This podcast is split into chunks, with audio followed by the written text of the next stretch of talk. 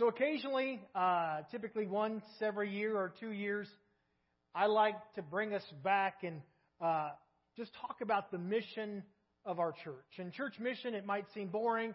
It might seem like it's something that's the same everywhere. We're all called to share the good news of Jesus Christ. We're all called to be witnesses in Jerusalem, Judea, Samaria, to the ends of the earth.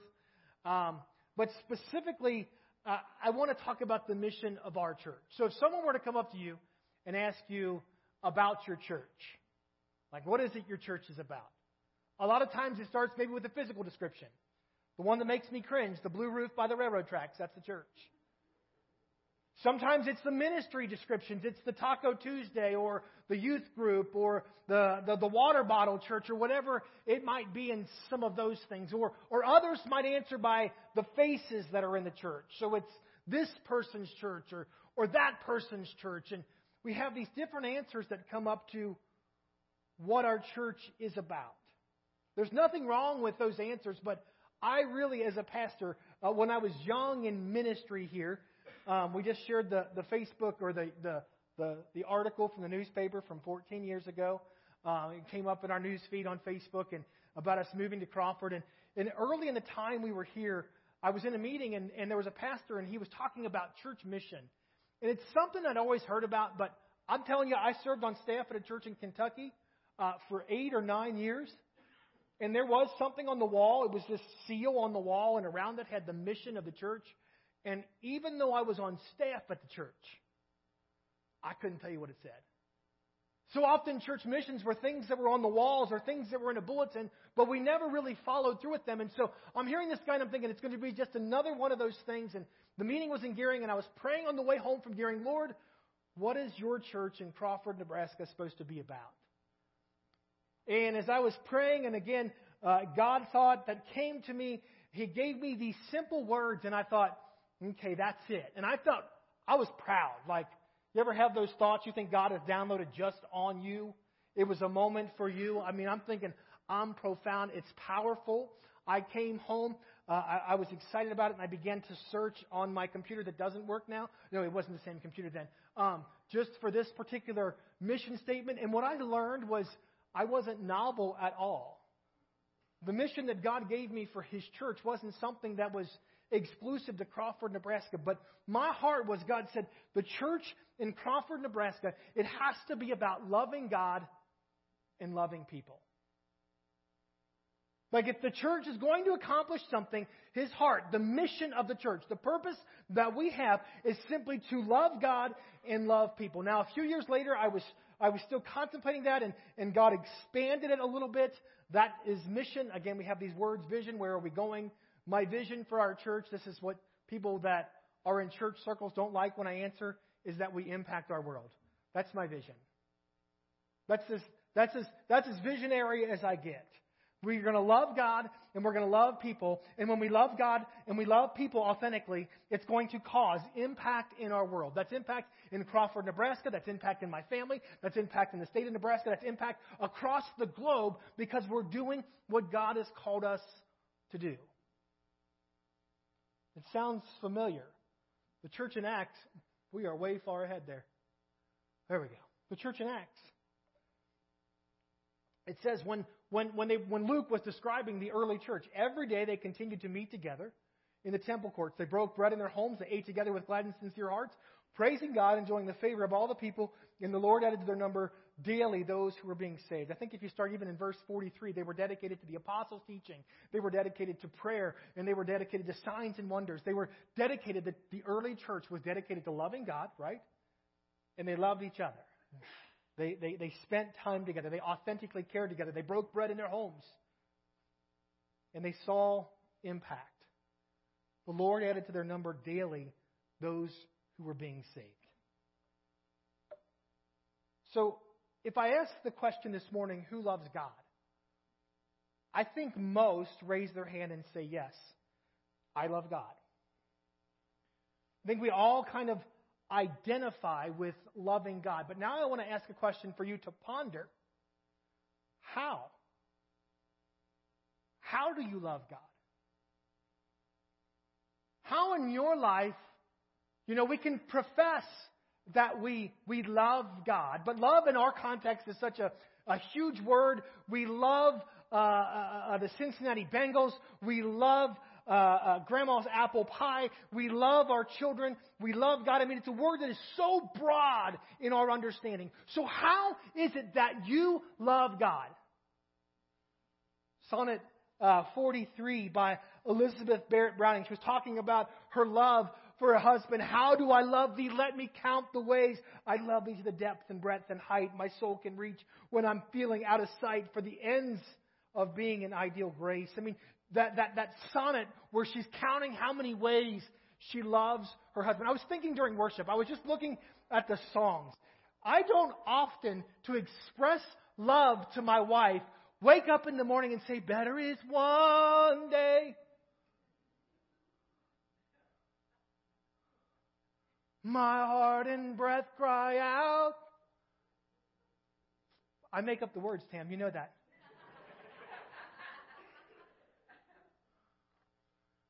I mean, she probably would smack me.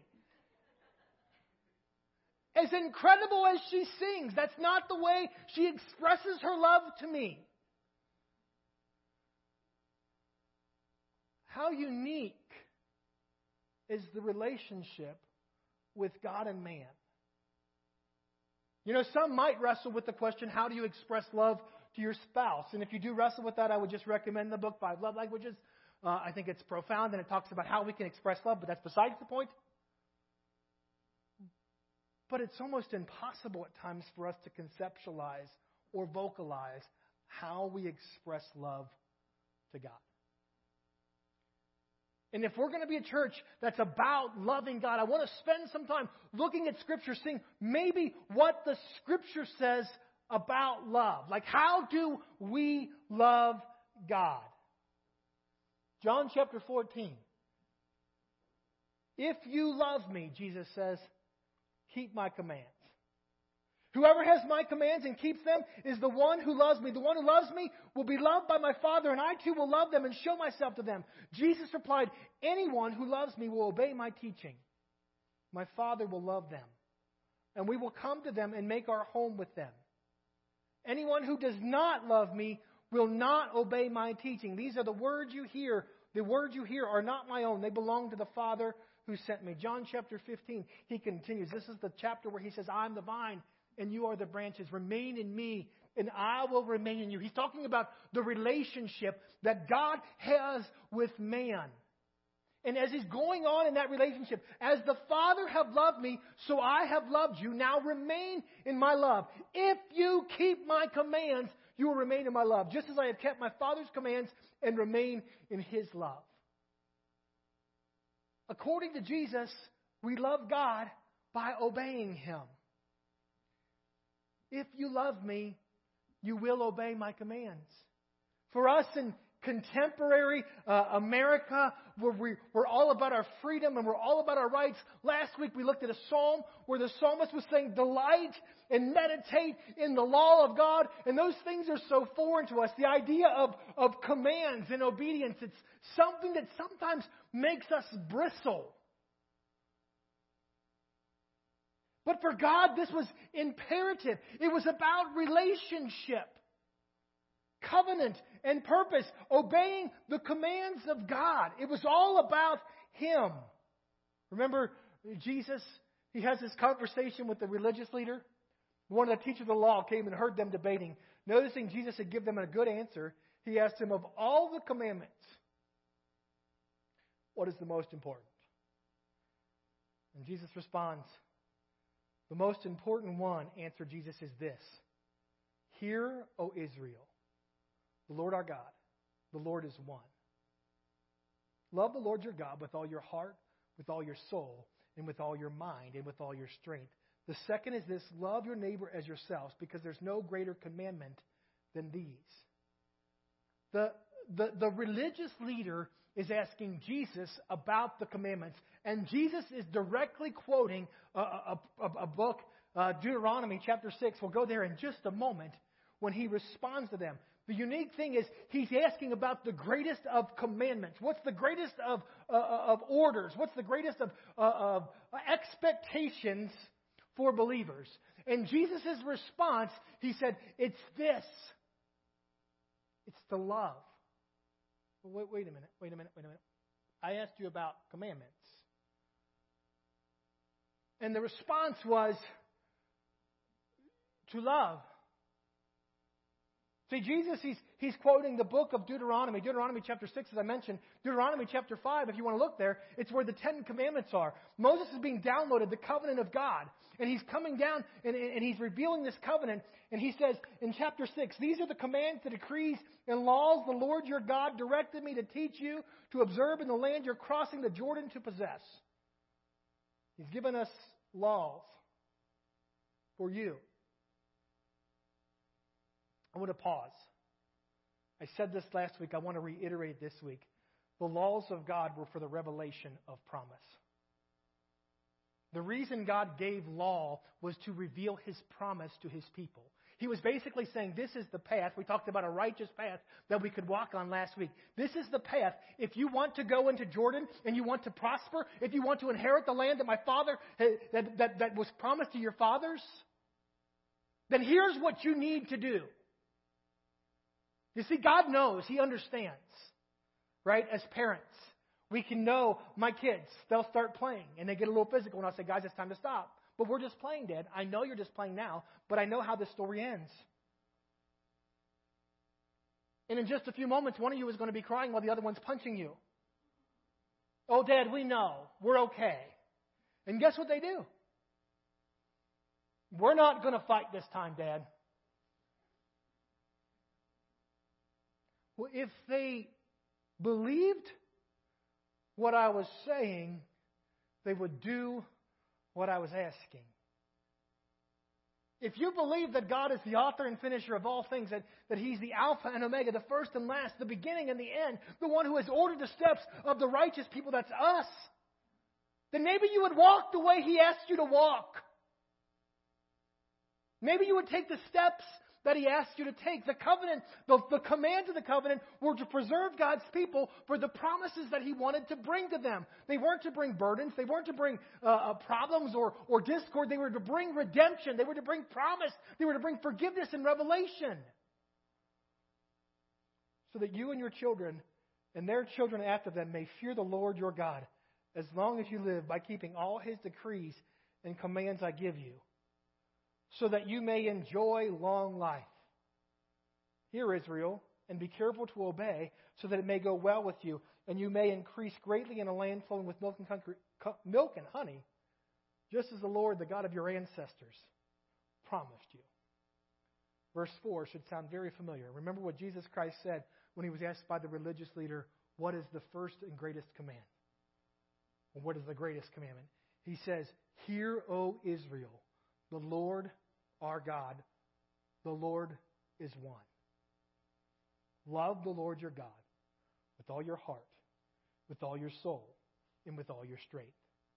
These commandments I give to you today are to be on your, your hearts.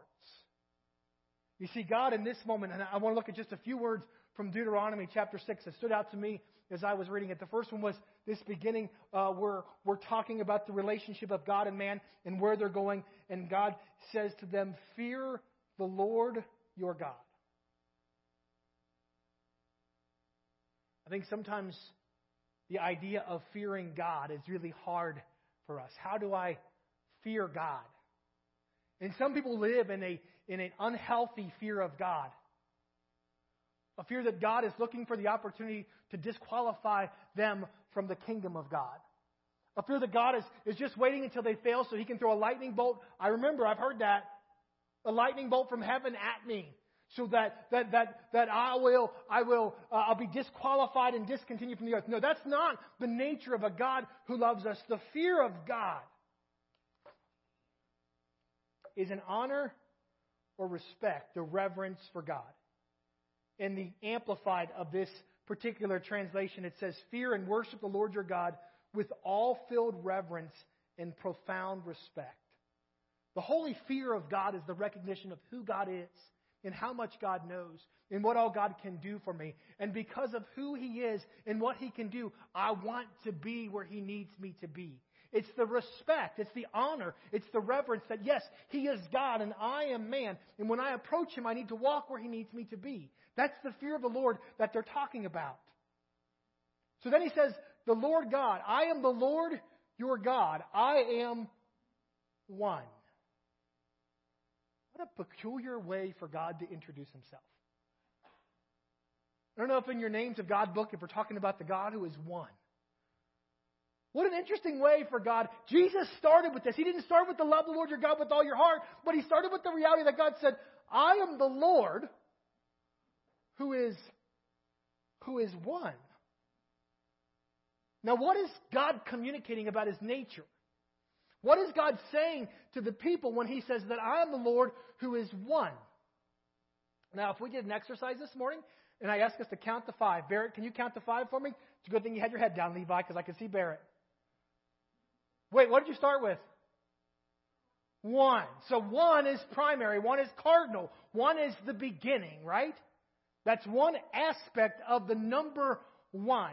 That idea of one also wasn't just that God is, is primary or He's cardinal, but that God is whole and He is complete. Something that is one, right? A man shall leave his father and mother and cling to his wife, and the two shall become one. That's the same application of this word. We, he is whole and, and complete. So God is saying to the, to the Israelites as they're preparing for the promise, have given you the commandments. I am primary. I am whole and I am complete. Now, it's peculiar to us a little bit because we don't have a lot of the Eastern religions where we're picking pieces of gods. But that's what Israel was doing. Remember, they would go into these places and they weren't allowed to marry the Canaanites guys in Bible study because they had foreign gods. They would be Baal and, and Asherah poles and all these things. They would pick and choose parts of gods. And they would worship different parts of different gods. And he's saying, No, I need to be primary. I need to be the beginning. I need to be one. I am whole. There isn't a part of me that you can pull away. I am complete. And I've given you the covenant, I've given you the words, the commands that I have. They're yours for today. So he says, I'm the Lord who is one. So love the Lord who is one, your God, with what? All your heart, all your soul, and all your strength. What is, what is the, the meaning of, of heart? Now, we have Valentine's Day coming up. Oh, I'll mention that. As I'm preaching through my purpose, guess what comes on February 11th? It's a sermon on impact. I've already placed an order for 250 roses. I'm telling you this now so you can begin to seek the Lord and ask whose life He wants you to impact this year. Who can, who can you take a rose to and tell them that the, the, the God of all, the Lord who is one, loves them? So just be praying about that. That's just a, a, a, precursor of what's to come. Valentine's Day, it's all about our hearts, right? Their hearts everywhere. We, we associate Valentine with just the emotion of love. Biblically, heart is the inner man, it's the will, it's the mind. It's kind of what's inside of a person. Then he says, Love him with all your soul. That's your, your living being, your desires, your passions. So, so then he goes to love him with, with all your strength, is the way it's interpreted. And as I looked up that word, it was interesting. Because it's not the word like, mm, I got muscles. It's not the word like, oh, there's power like that that makes things go. Do you know what the word most often is translated? Very. Like very. Like when Jesus or when God created and he looked at the creation and he, in all the days he said it was good. And then that one day he said it's very good. You know, we look at this as is strength and it becomes works. It becomes all we put our hands to. It's not just that simple. It's all the, the excess. It's almost like the, the, the, the way God was explaining We're starting on the inside and we're moving outward with all that we are. With your heart, that's what's inside of you. With your being, that's who you are. With, with everything, with the very in your life. Loving with what is beyond you. I read a commentary on this. It said, So if the word uh, usually means very, what would it mean to love the Lord with all of our veriness. Interestingly, Greek translations of this word is power. The Aramaic translation is wealth. Both of these may actually be pointing to the same direction. For the strength of a person is not simply who he is, but what he has at his disposal. Think with me. If Moses' call to love Yahweh starts with our heart, then moves out to our being, could not our veriness be one step bigger and include all of our resources? This means to love God is not only with our physical muscle, but with everything we have available for honoring God. He said, I am one. And he's showing us to love him with all the wholeness of who we are. It's not just an emotional response, it's not just a physical response, it's not just a, a work to be accomplished. It's with everything that we are. We are to love God. And again, it, it causes us to wonder what does that mean? We want steps, right? He'll give us some steps, but we don't like them.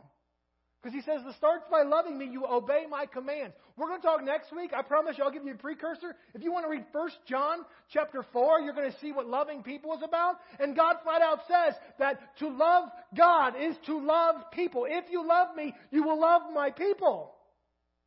You want to talk about hard sometimes. Pastors aren't allowed to say that, Walt.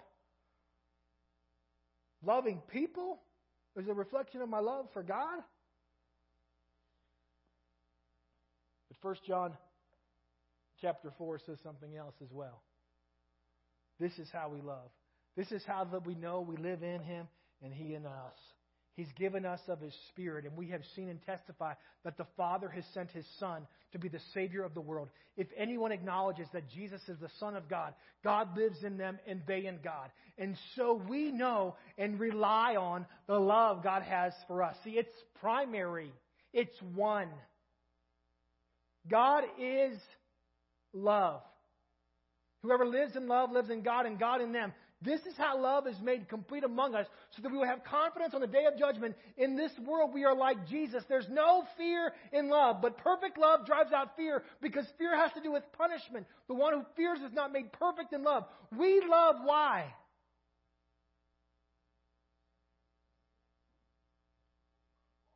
We love because he loved us first. Too often, the conversation about how we love God starts with what we do, starts with what we're saying, starts with how we're acting or what we're doing. But the reality is, the conversation about how you love God must start with the God who is love. That God loved you first. That in Romans chapter 5, verse 8, it says that while we were still sinners, God demonstrated His love for us, that He sent His Son, Jesus Christ, to die for us. We know God's love. We love God in response to the love that He's shown us. Does that make sense? Too often we're defining love apart from the love of God. We cannot define our love for God apart from His love for us.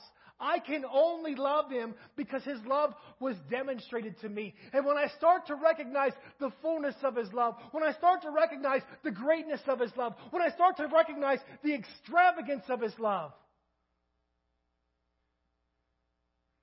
how great, 1 John chapter 3, is the love that the Father has lavished on us, that we should be called children of God, and that is who we are.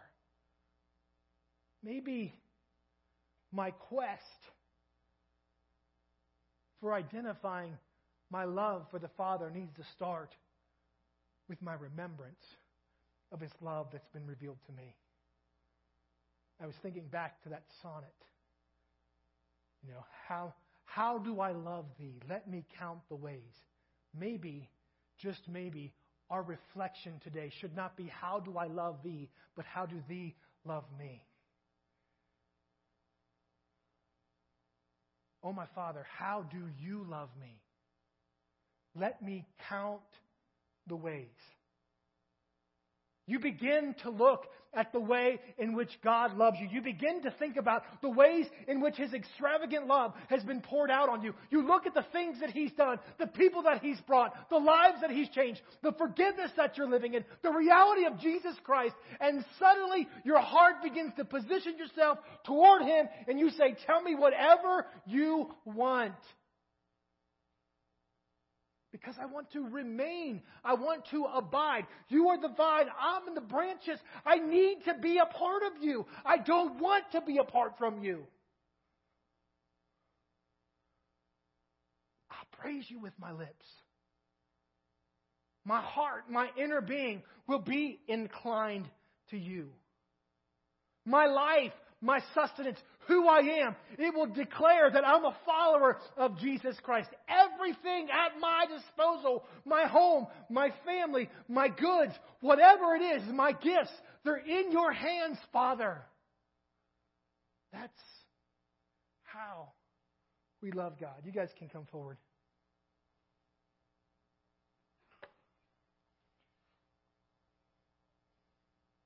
As they're coming. And as we proceed this morning, I, I just want to encourage you to reflect. I can talk about obeying His commands. I can talk about trusting in Him. I can talk to you about the reality of His covenant, but that covenant was revealed because of the love of God. So this morning, for just a few moments, I don't care if you want to use a cell phone, I don't care if you want to use a piece of paper, I don't care if you're just one of them super smart people, you can keep it all in your mind. Take a moment and reflect on how has God loved me? How has God's love been revealed to me? How have I seen His love this week, this year, in the last five years? Where have I seen the love of God revealed completely? Those moments that, man, when they happened, you thought you'd never forget, and you got about three feet away and you couldn't remember what just happened? You know what I'm talking about? Maybe we need to focus on how does he love me? Take some time and reflect. And I believe that the expression, the reflection of the love of God, you see, he talks about we're like a mirror, we're in the image of Christ, that we begin to reflect back to him. And we begin to reflect to others the love that God has demonstrated to us. That's the kingdom living he's called us to. Father, this morning, in this place. I pray, Lord, that we would be about your mission, the mission that I believe as a pastor you've given to Christ Community Church, that we are a people who love God wholeheartedly. That God, in the next few moments, you can remind, you can reveal. Holy Spirit, we submit ourselves to you to, to bring back those moments, to bring back the revelations, to remind, to stir, to guide and direct where our hearts need to be. Those places, Lord, that you've demonstrated love. And God, this morning, if there's anyone who needs to know the love of God in this place, if there's anyone who says, Pastor, I just, I need love, maybe today's the day. Today's one of those moments. There's someone who hasn't recognized the, the reality that a God, that, that while I was still a sinner, while I was still doing things that kept me separated from His love, He sent Jesus Christ as the price to pay. He sent Jesus Christ as the atoning sacrifice for the forgiveness of my sin. Because the wages of sin is death.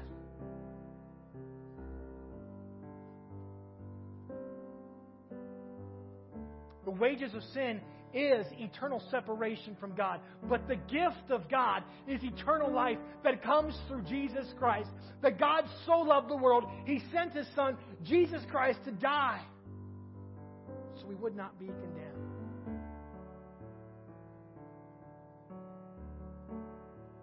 God, I pray that this morning we can either remember or we can experience the love that you have for us.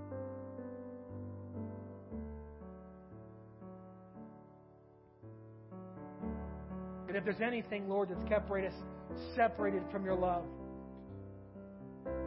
if there's anything in our lives, Lord, that's tried to redefine the love that you've given us, I pray that you would be the author and finisher of it all.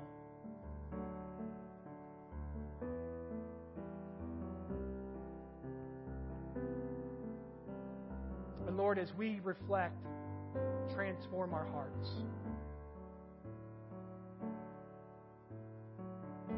Voices. Our being. Our veriness. Into your will.